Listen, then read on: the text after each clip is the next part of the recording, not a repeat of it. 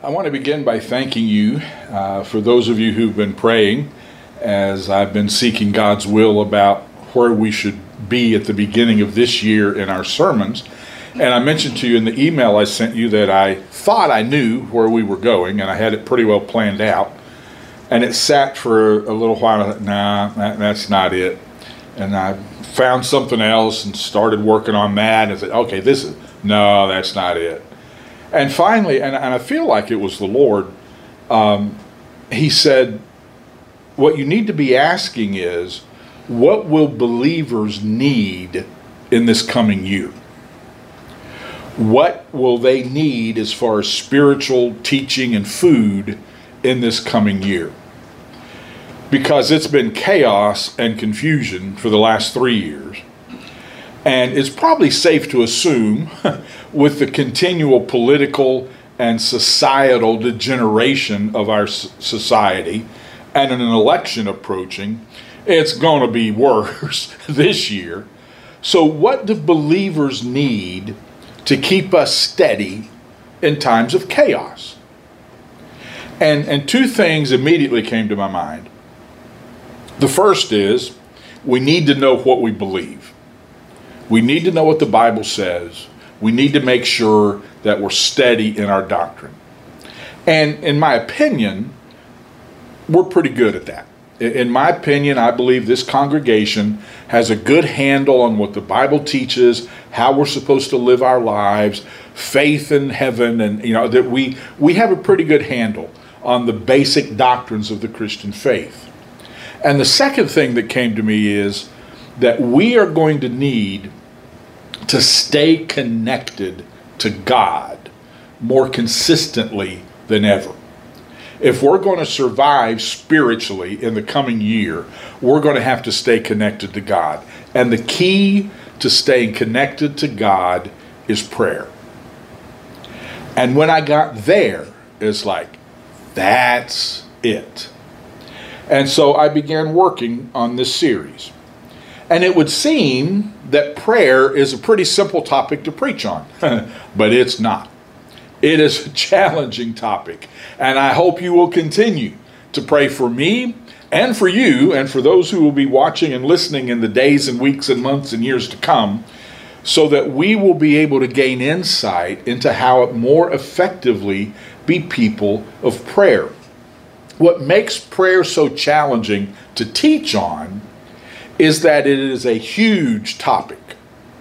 And it is, in the biblical sense, a mystery.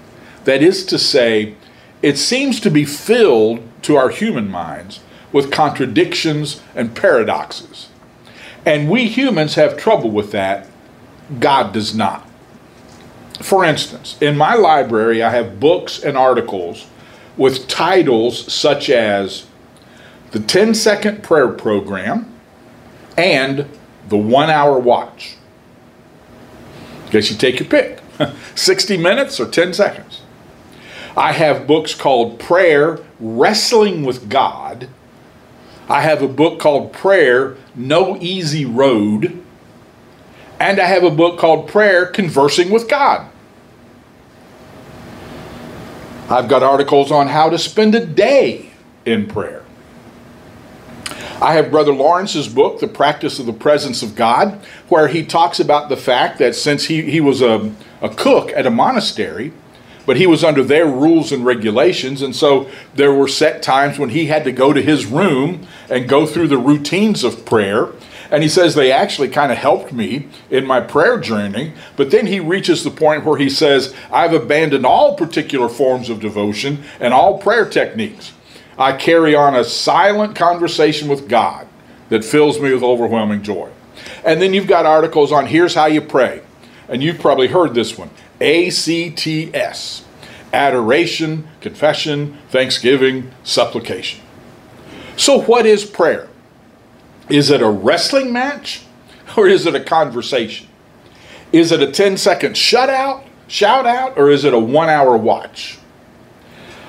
I listened to a sermon from a preacher who said this I have a private phone line in my office that my family and a very few friends have. My favorite voices to hear when that line rings are the voices of my children. Hi, Daddy. And then he said, That's what prayer is picking up the phone and talking to your Heavenly Father. Not 20 minutes later in the same sermon, he said this If you're going to pray, you need a plan of what you're going to say. You wouldn't go into an appointment with the president without planning your discussion, so we shouldn't pray without a plan for where we're going. Well, what is it?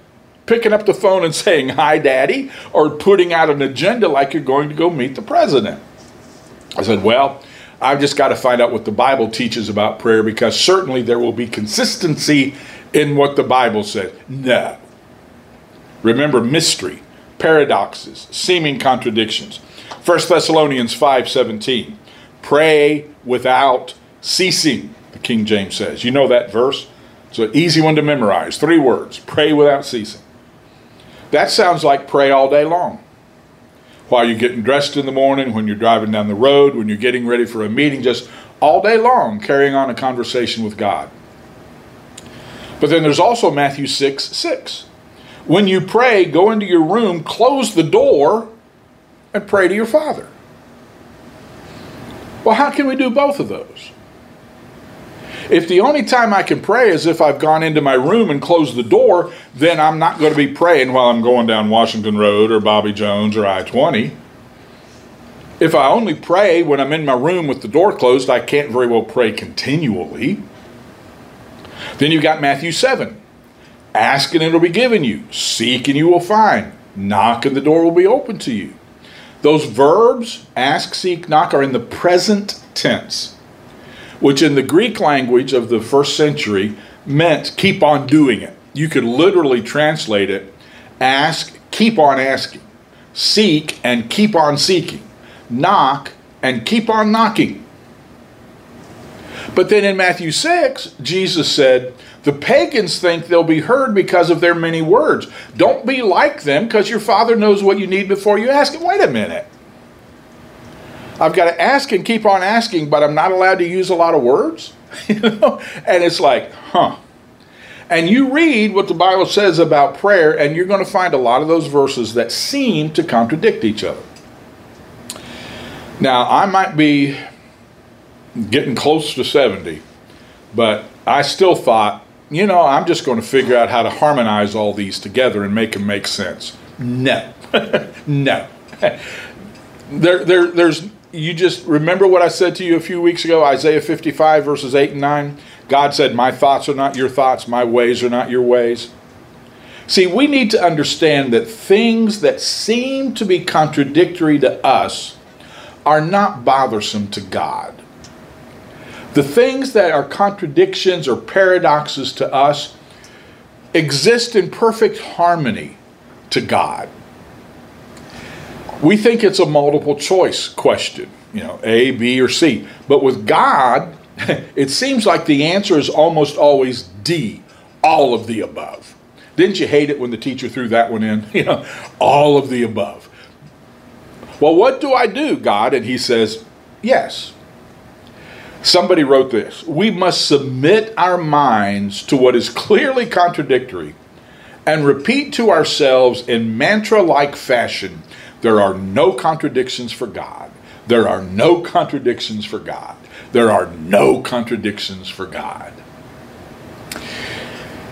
And so I thought I needed to do an introductory lesson to this series. I think this is probably the only sermon series where I've ever taken an entire message just to kind of introduce the topic because I think it's important that we get some of these thoughts out on the table so that I don't have to keep referring back to them, uh, so that I can acknowledge to you straight up front. I know that this seems to contradict what I said last week, but if you'll come next week, I'll contradict both of them, you know, because that's the mystery of prayer.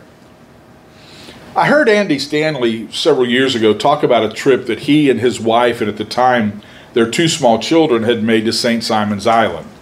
A family friend had a house there that they'd let them use for a week, he said it was huge. They went exploring, they had a wonderful time. But he said about two and a half days later, they were coming back from one of their excursions and they saw some windows in the house that they had not noticed before. And so they went into the house where they thought those windows were, and there was a door that they thought was a closet door. But when they opened it, it led to a whole other wing of the house. And he said they also found another door that led to another apartment at another level of the house. He said, We've been in that house for two and a half days. We thought we knew everything there was to know about that house. We discovered there was a whole lot more to it. I think that's a pretty good illustration of prayer. You know, you think, you, know, oh, okay. Uh, I, I forget who he was, but one of the great, you know, heroes of the faith uh, of days gone by said that he had prayed for an hour a day for something like 50 years and he was just beginning to learn about prayer. You know so it, it's it's just that mystery. There you think you kind of have a handle and then you learn something else about it.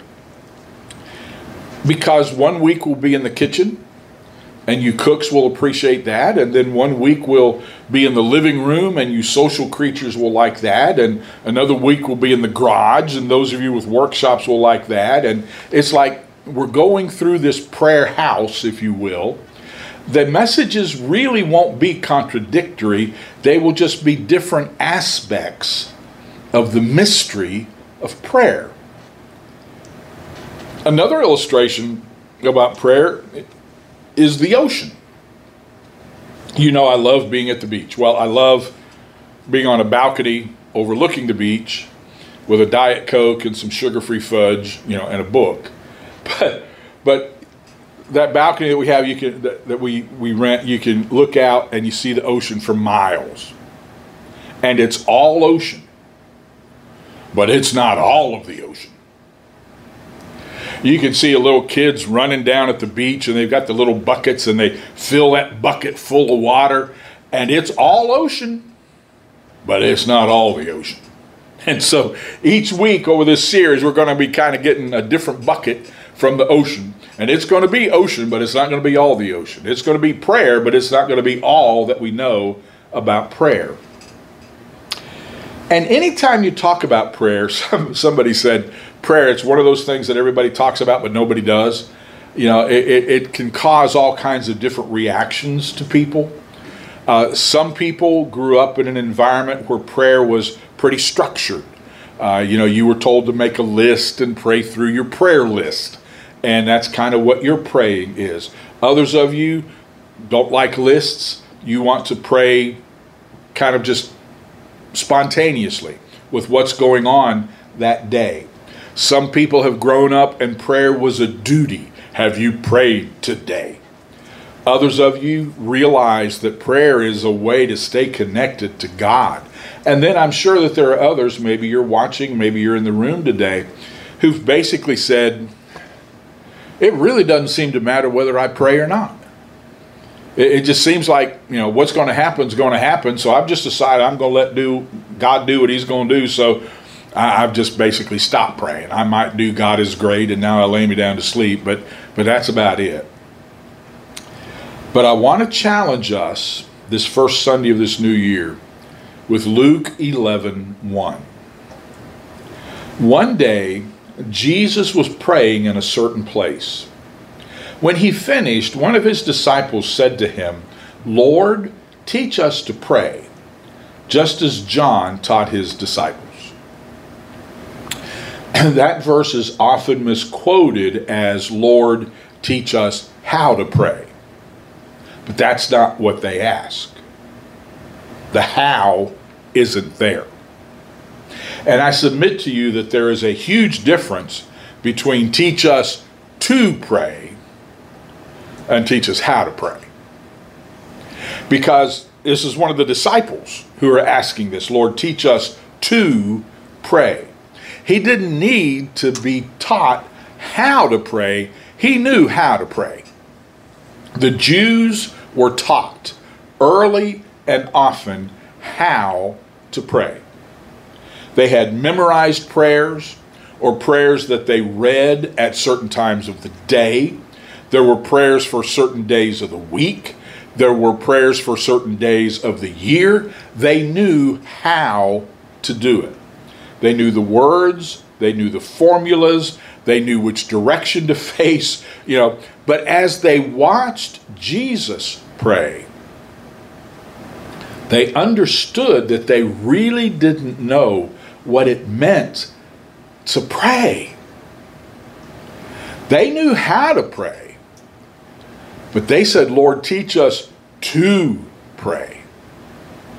I think the request was, Jesus, help us get beyond formulas and rituals and programs and teach us to pray. Teach us to communicate with the Father the way you do. Isn't that our cry of our hearts? If we're truly a believer and we're truly seeking to be all that God wants us to be, isn't there something within us that says, Man, I wish I could pray? You know, I, Lord, teach me to pray. I know how to. I know all the different prayer lists and all the different formulas and all the different rituals, and we'll talk about some of those next week. I know all those things, but I need to know to pray to really communicate with God. And, and that's my prayer for this series is that that request will be answered in our lives. Lord, teach us to pray, that we will really learn to pray. So let me give you a couple of takeaways, a couple of so whats from, from this introductory lesson. Why should we pray? Again, you know, 1 Thessalonians 5:17, pray without ceasing, pray continually. I think Mark Batterson in this quote pretty well sums it up. God wants us to live our lives in prayer mode. Prayer is the only way we're going to reach our God given potential. Prayer is the way to zoom in and zoom out and get a fresh perspective on my life. Prayer heightens my spiritual awareness and fine tunes my spiritual intuition. Prayer is the way I untangle my problems. Prayer is the way I see opportunities and believe God for miracles. If you take prayer out of the equation, all we can hope for is our human best. And I want more than that. I do too. See, you don't have to pray. You get to pray. It is one of the blessings of being a child of God that you get to pray, that He hears you when you pray. And I just encourage you um, try to, whether you're not able to be here physically in the building, please access the different social media platforms we're on so that you can keep up with this series because I really believe that God wants to teach us to pray. And that's going to be a key to success in this coming year that we stay connected to God. But this whole area of seeming paradoxes and contradictions is broader than the topic of prayer. And this is not, I, I, would fail sermon preparation class by doing this next section because it's something different but, but I want to go somewhere different for a moment. I want to encourage us to allow the seeming contradictions and paradoxes to exist without trying to figure them out. Again, God's thoughts are not our thoughts, His ways are not our ways. And most of us spend way too much time trying to figure out why if this is happening and then this is happening too and why isn't this and why doesn't that and and let's just maybe make a resolution for the new year. We're just going to trust god and we're going to leave the paradoxes and the contradictions and what seems to us to be inconsistencies we're going to leave them up to him. I have learned that he knows more than i do. And i have learned he's wiser than i am and it's safe to trust him. When I was in school, there was a man who was really revered in our branch of the church. as being the great mind of that movement in the church. And he he was older and he had this very rich, deep voice and a very deliberate way of speaking. My dad said he could say, I tell you, water is wet. And we write it down. Man, that is so profound. You know, that kind of a voice that he could just say anything. It's like, oh, wow. You know, S.I. Emery said this. And it worked out, and it was a privilege for us that he taught. We had what uh, back then was called intercessions, uh, like month long between Christmas and then the second semester, a month long intensive study. And he taught one of those to us preacher boys. And we were excited because we were going to have a month of Dr. Emery and we were going to get all of our questions answered. You know, he was going to know how to answer all the contradictions, all the inconsistency. We were going to get, and we'd raise our hand and and we'd ask him some, you know, profound question, and he, I think, 100% of the time, answered by quoting Deuteronomy 29 29. The hidden things belong to God. Oh, come on. Cop out, the hidden things belong to God. And we, we, we were so frustrated. We were going to get answers. That's not an answer. But what he was saying was allow those things that seem to be contradictions to exist. There are no contradictions for God. He can handle the things that make our brains fry, the hidden things. The King James says the secret things belong to God. So leave them with God. But you know what the rest of that verse says? The things that are revealed belong to us. So here's a challenge for you in the new year concentrate on what's been revealed and leave the hidden things to God. I think it was Mark Twain, he said, It's not the things I don't understand about the Bible that bother me, it's the things I do understand, you know? If we would make sure that we're being obedient to the things that have been revealed, we wouldn't be so worried about the hidden things. So maybe somebody needs that word today. You're going through some things in your life and you can't make sense of it, and it doesn't seem that God's doing anything about it. I just want to remind you His thoughts are not your thoughts, His ways are not your ways. He's not bothered by it, He has it under control. Let's let God be God and stop trying to figure everything out. That's hard for me. I can say it because it's hard for me. I try to figure things out. Sometimes you just can't. Sometimes you say, okay, God, you know I don't. That's why I can't wait to get to the part of prayer where we study, Your will be done. because that's what we've got to come to in our lives. Your will be done. The bottom line for the life of faith at some point has to be God, I trust you even when I can't understand you. And I will live for you even if I never make sense out of this. I trust you. You love me. You know what's best. And so I trust you. And I will live for you, period. Let's let that be true in our prayer life. Let's let that be true in our life of faith. God, I trust you. I'm going to let the contradictions, you know, be in your field. I'm going to focus on what's been revealed. And if you tell me to pray continually, I'm going to pray continually. And if you tell me to go to my room and shut the door, there's going to be times when I go to my room and shut the door. It's not either or, it's both and. And so, thank you for praying. Please continue to pray.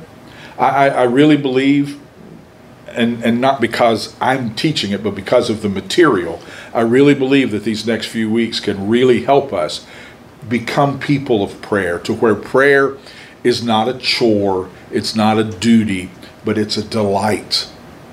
of staying connected with God. May that be so, Father. Thank you for the incredible privilege of prayer. That, that we can talk to you and you listen. And then if we'll listen, you'll talk back to us. And so in these coming weeks, Lord, please open up your word to us. Give us practical insight so that prayer, when we sing the pure delight of time that I spend with you, it will be true. That we won't look at prayer as something that's a drudgery. We'll look at it as a, as a privilege, as a blessing, as a way of staying connected to you. Because you want us to be connected with you. And so may, may these next few weeks truly, Lord, be life changing in our relationship with you. And now may the Lord bless you and keep you. May he make his face to shine on you and give you his peace now and evermore. Amen. Thanks for being here today. Thanks for tuning in. Happy New Year.